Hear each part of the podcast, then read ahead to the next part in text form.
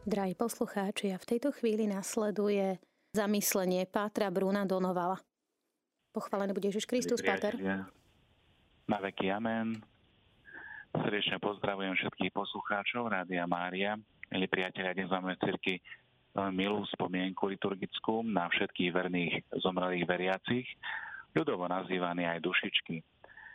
Je to spomienka na Slovensku veľmi obľúbená, pretože nás upriamuje na tých, ktorých sme mali radi a ktorí nás už žiaľ predišli do večnosti. V týchto dňoch cestujeme na ich hroby, zapalujeme na týchto hroboch sviečky a spomíname na nich, občas vedieme s nimi aj taký pomyselný dialog, ale čo je hlavné, modlíme sa za spásu ich nesmrteľnej duše. Pri týchto návštevách cintorínov a v tomto novembrovom čase môže vzniknúť aj taká otázka, kde sú vlastne tieto duše, kde sú títo ľudia. Katolícke učenie nám hovorí, že existujú tri stavy, v ktorých sa ľudia po smrti nachádzajú. Je to nebo, peklo a očistec. Nebo vieme, že je dosiahnutie cieľa, pre ktorý sme stvorení. Je to zjednotenie s Bohom, s blížnymi, nás samých, so sebou a s celým Božím stvorením. Peklo zase naopak je e, krach v dosiahnutí tohto cieľa, totálna rozorvanosť, opustenosť, samota a temnota. V oboch prípadoch ide o vlastný výber a o vlastné rozhodnutie človeka. Žiaden z týchto dvoch stavov nedosiahneme proti svojej vôli, nevyberie či neuvrhne nás do neho Boh. Každý z nich je výsledkom našej vedomej a slobodnej voľby. Čiže môžeme povedať, že nebo i peklo máme vo svojich rukách. Nebo a peklo sú stavy konečné a večné, a preto nemá zmysel za ľudí, ktorí sa v týchto stavoch nachádzajú, modliť. Ľudia v nebi to nepotrebujú a ľuďom zatrateným to už nepomôže. Existuje ale ešte tretí stav, ktorý je dočasný, a to je stav očista.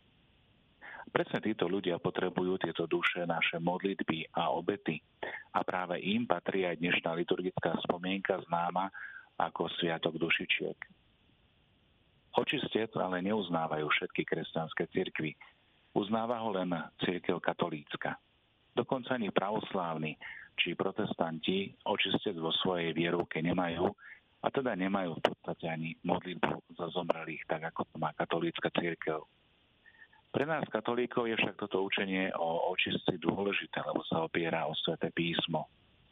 Podporuje ho nielen starý, ale aj nový zákon, ale podporuje aj ľudská skúsenosť. Napríklad v druhej knihe Makabejcov, dvanástej kapitole, tridsiaty deviaty a štyridsiaty piaty verš sa nachádza pasáž, kde Juda Makabejský nariadil vykonať zbierku, ktorá sa mala poslať do Jeruzalemského chrámu, aby sa tam modlili za zomrelých židovských vojakov, ktorí padli v boji proti Grékom. A týmto padlým vojakom našli pod uniformami pohanské amulety a tak usúdili, že sa dopustili hriechu modloslužby. V knihe Makabejcov čítame: preto Júda Makabejský nariadil túto zmiernu obetu za mŕtvych. A na toto by som chcel poukázať. Zmierna obeta za mŕtvych, aby boli očistení, čiže zbavení hriechu. Ak by nebolo teda presvedčenia o očistci, takáto iniciatíva by bola márna a zbytočná. Pozrime sa na stránky Nového zákona. Aj v Novom zákone sa nachádza už viac miest, ktoré nám poukazujú na existenciu očistca, z ktorých mnohé pochádzajú priamo od nášho Pána Ježiša Krista.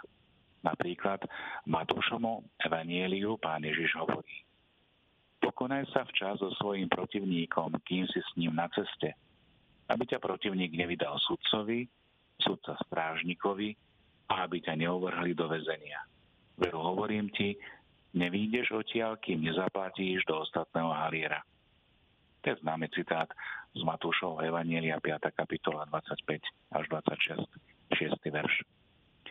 V texte je teda jasný poukaz na miesto, z ktorého sa dá výjsť, keď si človek splatí svoj dlh. Na inom mieste u Matúša Pán Ježiš hovorí: preto vám hovorím, ľuďom sa odpustí každý hriech i rúhanie, ale rúhanie proti duchu sa neodpustí. Ak niekto povie niečo proti synovi človeka, odpustí sa mu to.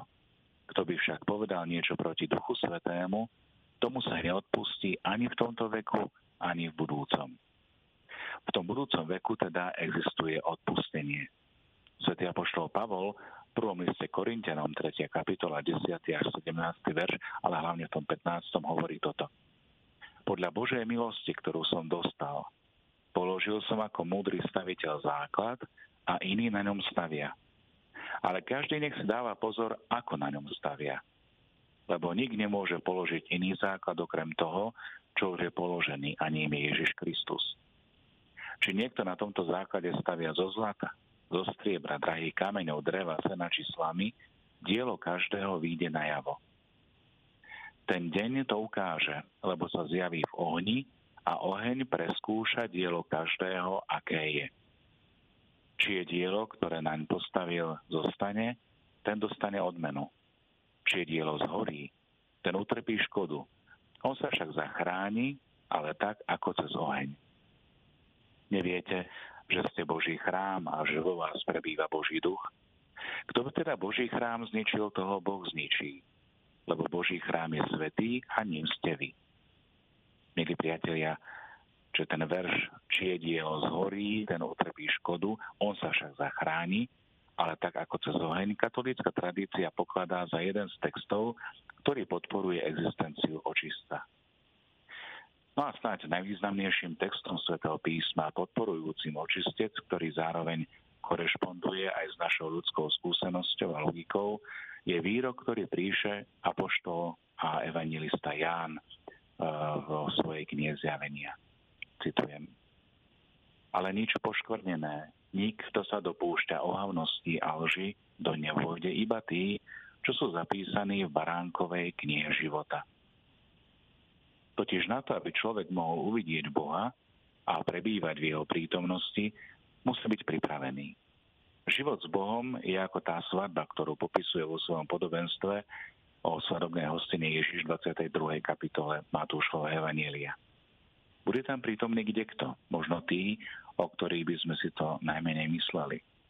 No všetci musia mať obrazne povedané na sebe, na sebe svadobné rúcho milosti. To znamená, že všetci musia byť na tejto svadobnej hostine očistení od všetkej špiny, nedokonalosti a neprávosti. No môžete sa pýtať, koľky však takto zomierajú. Koľky zomierajú v tom svadobnom rúchu milosti. O niektorých to vieme, preto má cirkev od nepamäti zaužívaný zvyk vyhlasovať pár jednotlivcov za blahoslavených či svätých. Väčšina ľudí ale nezomiera v hýre svetosti. Nezomierajú však ani ako zločinci. Mnohí zomierajú s ľahkými hriechmi, iní v nejakej naviazanosti na mnohé časné statky, ďalší s ešte tzv. Nedokončeným biznisom. V útokách samozrejme. A sú to aj tzv. Ťažkí, ale kajúci zločinci. Popáchali toho veľmi veľa. Mnohé ich hriechy boli veľmi ťažké. Oni sa však v nejakom bode svojho života spamätali, obrátili a konali pokánie. Je jasné, že nikto z týchto ľudí nebude zatratený. To by sa priečilo náuke našej cirkvi o Božom milosrdenstve a o odpustení všetkých hriechov, ak sa človek kajá a koná pokánie. No a že čo potom s Božou spravodlivosťou? I tá má svoje miesto. A práve Božia spravodlivosť sa krásne zjavuje v očistci. O tom je očistec. Katolícka cirkev nás učí, že očistec je dočasný stav očisťovania, ktorý prebieha po smrti u tých, ktorí zomrali v stave milosti a priateľstva s Bohom, ale stále majú stopy dočasných následkov po hriechu, prehnanej možno pribútanosti k stvoreniam, a ktorých vôľa nie je úplne zjednotená s Božou vôľou. Ak zalistujeme v katechizme katolíckej cirkvi, tak v článkoch tisíc tridsať a tisíc tridsaťdva čítame. Po prvé, že po smrti existuje očisťovanie. Po druhé, že toto očisťovanie zahrňuje nejaký typ bolestí alebo utrpenia. A po tretie, že Boh týchto ľudí na ich ceste očisťovania doprevádza skrze skutky žijúcich. A týmto posledným, milí priatelia, aj ukončím dnešné zamyslenie na spomienku všetkých verných zosnulých. Okrem snahy prežiť vlastný život tak dobre, ako je to len možné, aby sme sa po smrti nemuseli už toľko očisťovať, máme aj možnosť, pokiaľ sme živí, svojim blízkym pomáhať svojimi modlitbami, obetami a skutkami. Kiež teda nie sme voči nim skúpi. A skúsme môžeme využiť aj tieto dni. Zvlášť do ôsmeho novembra, ale aj potom neskôr, počas celého mesiaca. Myslieť v modlitbách na spásu ich nesmrteľných duší a takýmto spôsobom pomáhať aj dušiam očistým. Modlíme sa. Prosíme ťa, Pane, vypočuj naše prosby a oživuj našu vieru v Tvojho Syna, ktorý slávne stal z mŕtvych, aby v nás rástla nádej, že aj našich zosnulých bratov a sestry skriesiš k večnému životu. Skrze nášho Pána Ježiša Krista, Tvojho Syna, ktorý je Boh, a s Tebou žije a kráľuje v jednote Ducha Svätého po všetky veky vekov.